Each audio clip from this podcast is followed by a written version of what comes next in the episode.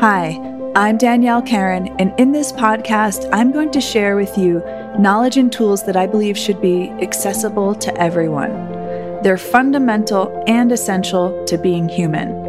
Embody Your Power is an integrative model that bridges science, spirituality, and ancient wisdom to give you the resources needed to live your fullest potential. As a psychotherapist for over 16 years and now as a coach, I help people know, reclaim, and embody their power on all levels. It's my mission to help you connect to your unshakable resilience, to know true power and freedom, to be sovereign and to remember your divine nature. If you're wanting to learn tools to release layers of conditioning, heal from trauma, feel at home in your body, have inner peace, expand your capacity for joy, connect spiritually, and take a journey with me to embody your power, then this podcast is for you. Thank you for joining me. Together, let's raise our consciousness to help evolve humanity.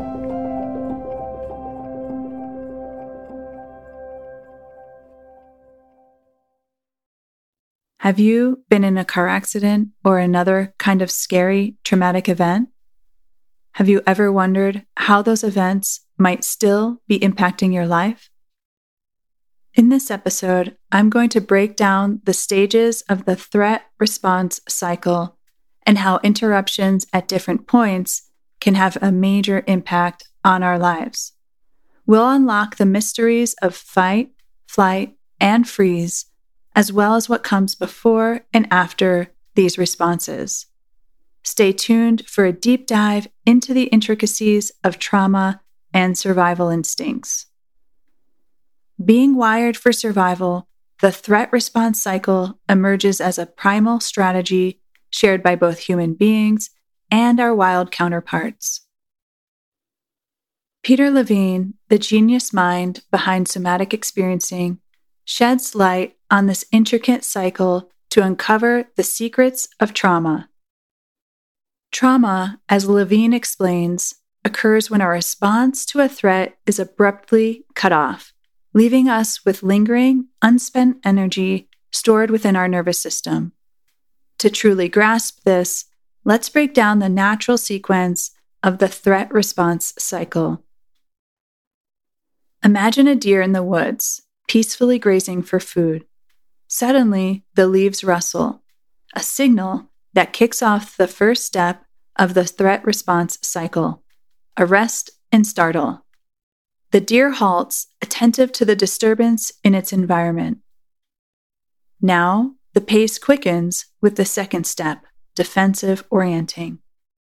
The deer's head rises, neck extended, eyes scanning wide, nose alert as it instinctively seeks clues with all of its senses about the disturbance in the forest of possibilities. The third step in the cycle is a nuanced assessment. Is it danger or is it a benign disruption? The deer's posture becomes more focused on identifying the threat. Its eyes and ears will narrow in, muscles getting ready for action. If the rustle is a harmless rodent, life goes back to normal and the deer goes back to grazing for food.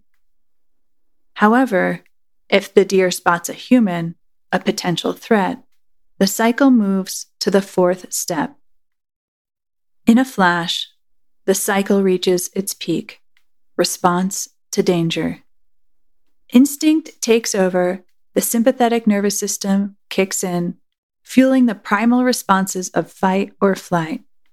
Energy surges through the deer's body, preparing it to run, its eyes scanning for an escape route. Success, the deer runs to safety, and the fifth step in the cycle emerges completion and discharge. The threat is over, and the body sheds the now unnecessary energy. Picture the deer trembling, shaking, as it physically discharges the energy that fueled its flight, signaling the transition from emergency to normalcy. the deer can go back to exploratory orienting, where it's open, curious, and relaxed in its environment. What if instead a sudden shift in the air alerted the vigilant deer to the presence of a lurking mountain lion? Sensing danger, the deer's instincts kick in, and without a moment's hesitation, it bolts, its powerful legs propelling it through the foliage in a desperate bid for survival. The forest became a blur as the deer races against the predator's stealthy pursuit. The initial stages, arrest and startle, and defensive orienting propelled the deer into a high stakes sprint, assessing the imminent threat and seeking the best escape route. As the mountain lion closed in, the deer's heart pounded and its muscles strained in a primal flight for survival. The escalating threat triggered the sympathetic nervous system, flooding the deer's body with the energy needed for a rapid escape. But survival in the wild is a delicate balance, and in a harrowing moment, the mountain lion made its move and pounced on the deer.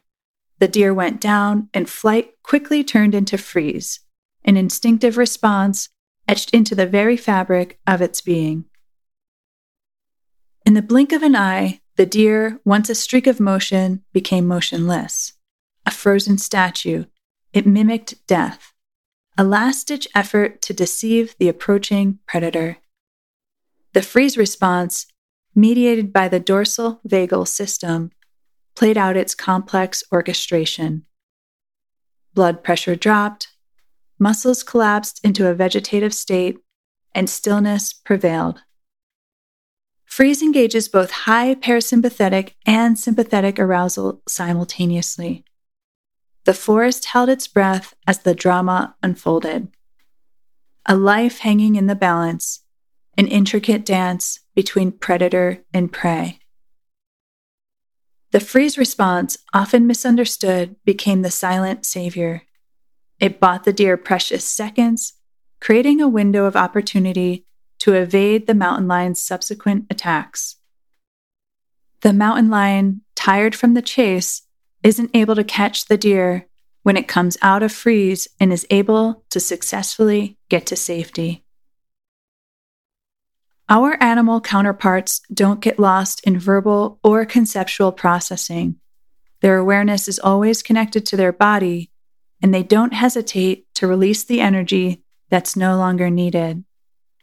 The resolution arrives, and the animal returns to its natural state of relaxed alertness.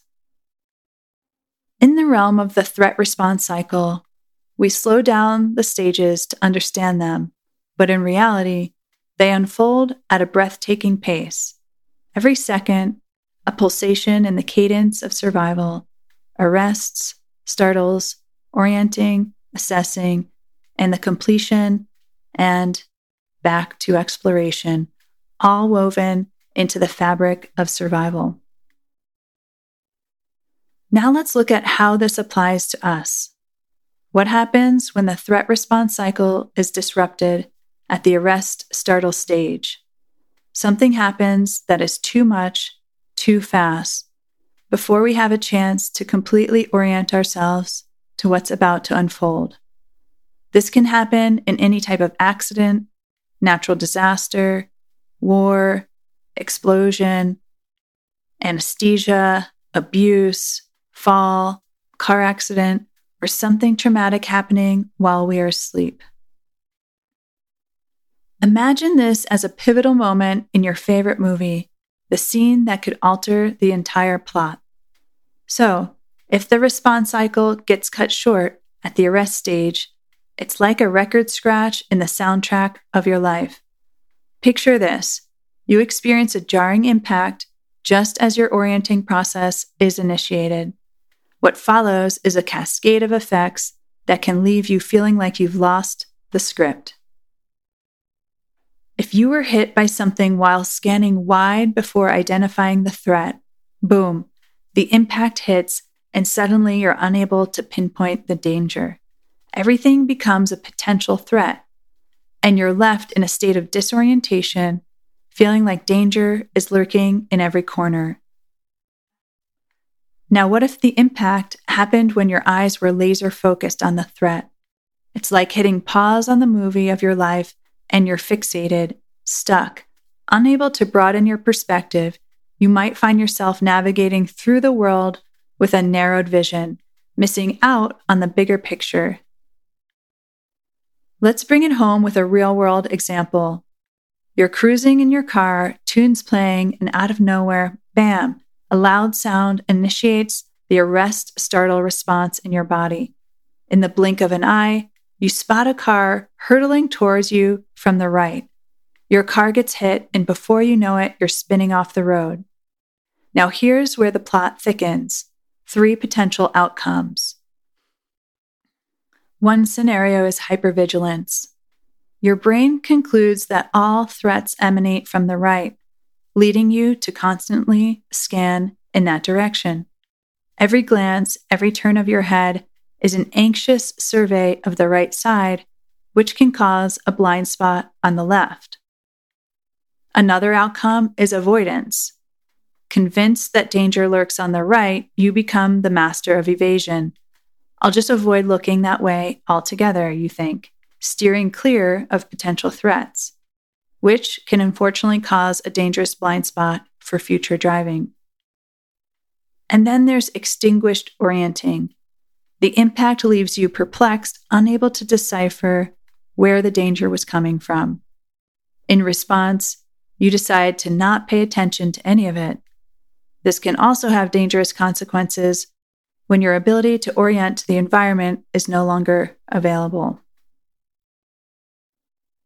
As we delve into the aftermath of such trauma, the key to healing lies in guiding people to slow down and orient themselves to the threat so they're not hypervigilant or avoidant, and they're paying attention to their environment in a relaxed readiness. An antidote to trauma involves helping people to orient themselves to what's about to happen. Let's take an example of a medical procedure it becomes crucial to ensure people are fully oriented to what's going to happen, understanding the details of when and how the procedure will unfold. This orientation acts as a calming balm for the body, fostering a sense of readiness. In the world of trauma, helping someone orient to something before it happens is key. It's key to helping them regulate their nervous system, which allows them to access their resilience to be with whatever is coming. In situations like the car accident described earlier, you can imagine the eyes can carry a significant charge given their role in orienting, and so it's important to facilitate the release of this activation in the eyes. By doing so, we enable people to relax their eyes and return them to a state of normal functioning. Next, Let's explore the scenario where our threat response cycle faces abrupt disruption during the orienting stage. Some examples include walking and noticing the ground is slippery, and suddenly you slip and fall. The unexpected fall can prevent you from preparing for the impact. This may result in increased vigilance around slippery surfaces or a tendency to avoid such environments altogether. A loud and unexpected noise, such as an explosion or a crash, can abruptly initiate the arrest startle response.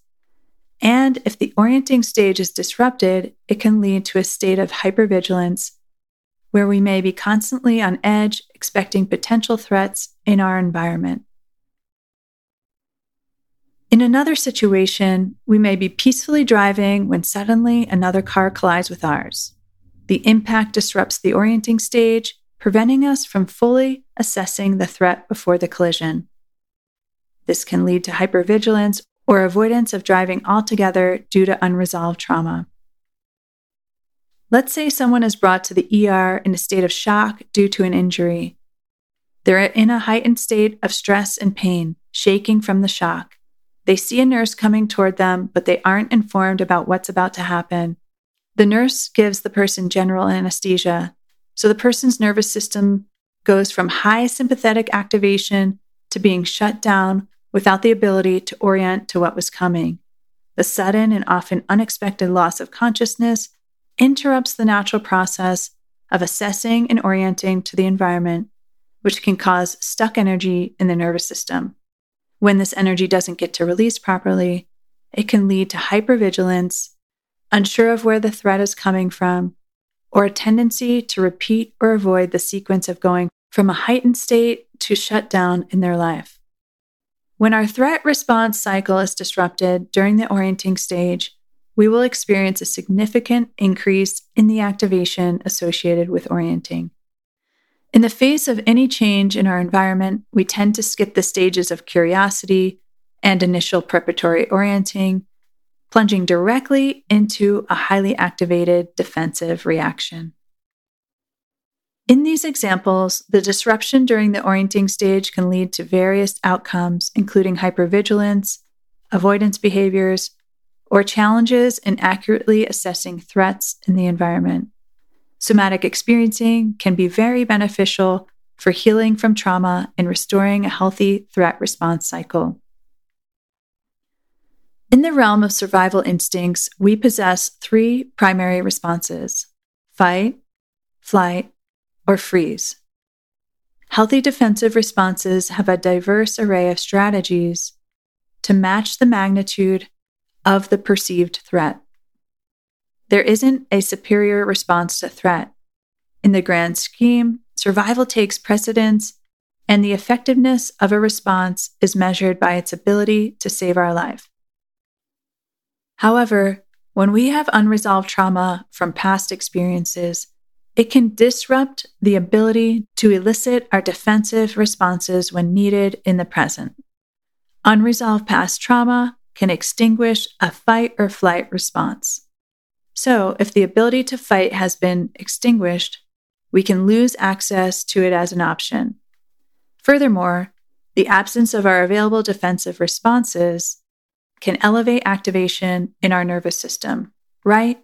Because we don't have all our options available to us, it can cause more terror, potentially pushing us into the highly activated freeze response.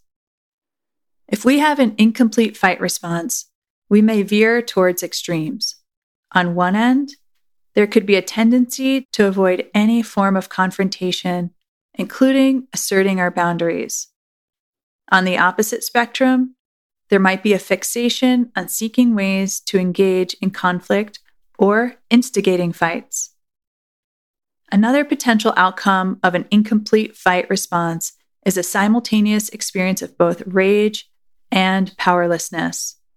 When the fight response is hindered or obstructed, it can manifest in feelings of being frozen, shut down, or dissociated. For example, if a child is being abused by an adult, they're angry and they have the urge to fight back, but they are powerless because they're too small to fight back. In the midst of their rage and desire to fight, they get hurt and they shut down. The energy of the anger wasn't able to be released in a successful way. Their brain extinguishes the fight response due to its lack of effectiveness or putting the child at more risk. The child can also attempt to feel a successful response by taking their anger out on something smaller than them, like a sibling or a pet. An incomplete flight response can lead to extremes as well, resulting in either persistent avoidance of fleeing, even when it would be beneficial, or a constant inclination to be in a flight mode. For example, if a child grew up in a traumatic home, they may have the urge to run away to get out.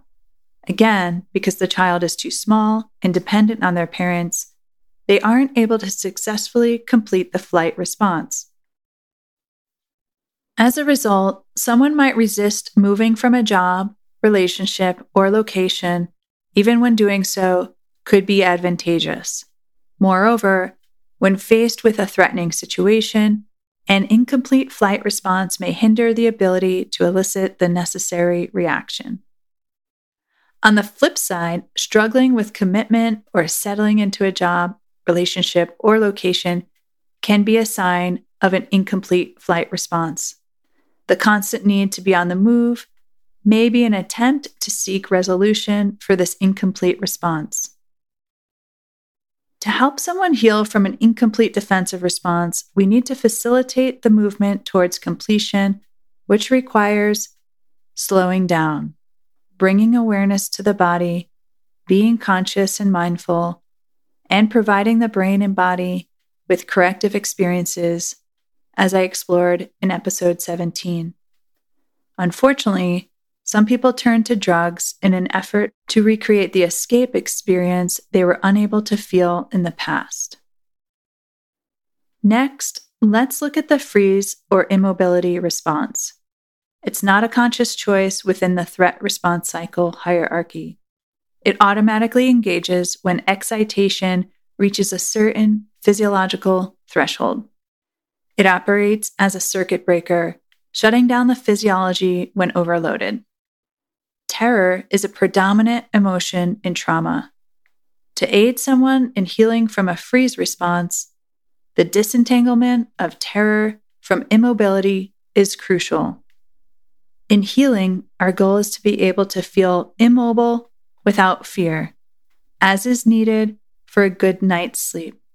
Speaking of, if someone had a traumatic event when they were sleeping or in a deep state of relaxation, it can cause problems with their ability to relax and sleep until they heal from the traumatic event. If the freeze response is our only defensive response because others have been extinguished, it can jeopardize future safety by not having access to fight or flight responses. The freeze state often feels comforting due to its numbing effect on bodily sensations. As we heal from trauma, discomfort and pain may resurface. Although it might initially seem unwanted or unhelpful, it's crucial to remain present in our body, allowing these sensations to move through to completion. Experiencing bodily sensations is natural, and we need to reorient ourselves to being in our body and being with our feelings. We may need to do this in a titrated manner to not overwhelm the nervous system and perpetuate a freeze response. Similar to animals, humans may shake when emerging from a shock or freeze response. Encouraging and allowing the shaking process is essential as it facilitates the movement of activation through to completion. When you feel your body shaking due to something scary or traumatic, the best thing you can do is allow the shaking to happen by being present with it, as you're assisting your nervous system in its natural process of healing. Lastly, when working to restore survival responses, a natural sequence can occur that is called brace, collapse, and rebound. This process is a time limited response that will move through to completion when we stay present with the experience. Physically, there will be bracing in our bodies from thwarted defensive responses, which moves into collapse or immobility, then into activation, energy, and an urge to defend oneself. When we go into the collapse and we stay present with our body, we will naturally feel our energy return in the rebound. As a result of releasing bound activation in our nervous system, we can experience deep states of expansion. A name for the release of bound energy in our nervous system is discharge. We discharge the energy, and it can manifest as shaking, trembling, vibrations, goosebumps, sweating, deep breaths, sighs, and yawning. Yawning in this work isn't rude, it's always encouraged as the nervous system is processing activation. Upon completing the responses and releasing the activation of the threat response cycle, a natural progression leads us into exploratory orienting. This state of being is characterized by openness, curiosity, presence, and active engagement with others and the environment. When we feel safe, we are naturally inclined to feel curious and explore our environment. As this episode comes to a close, we've journeyed through the threat response cycle, dissecting its stages from startle to completion. Nature's survival strategies, encapsulated in fight, flight, and freeze, mirror our own responses.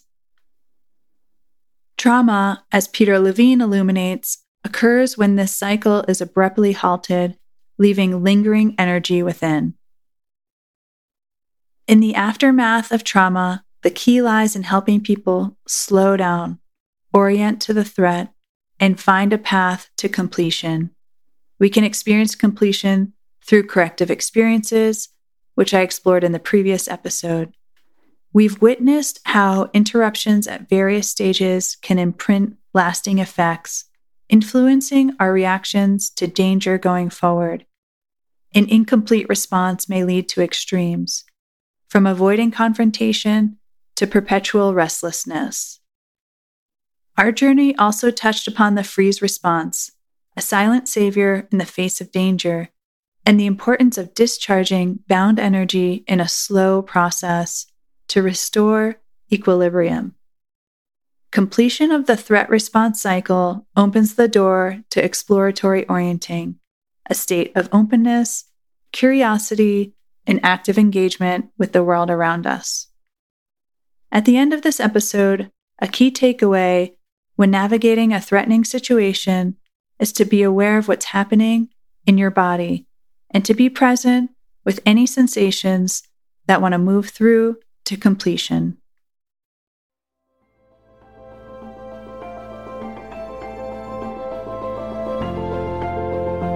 Thanks for listening to this podcast. If you found this episode helpful, please consider assisting me in reaching more people by sharing it with others or writing a review. Together, let's raise our consciousness to help evolve humanity. For more information, please visit my website, daniellecarron.com. That's D A N I E L L E C A R R O N.com.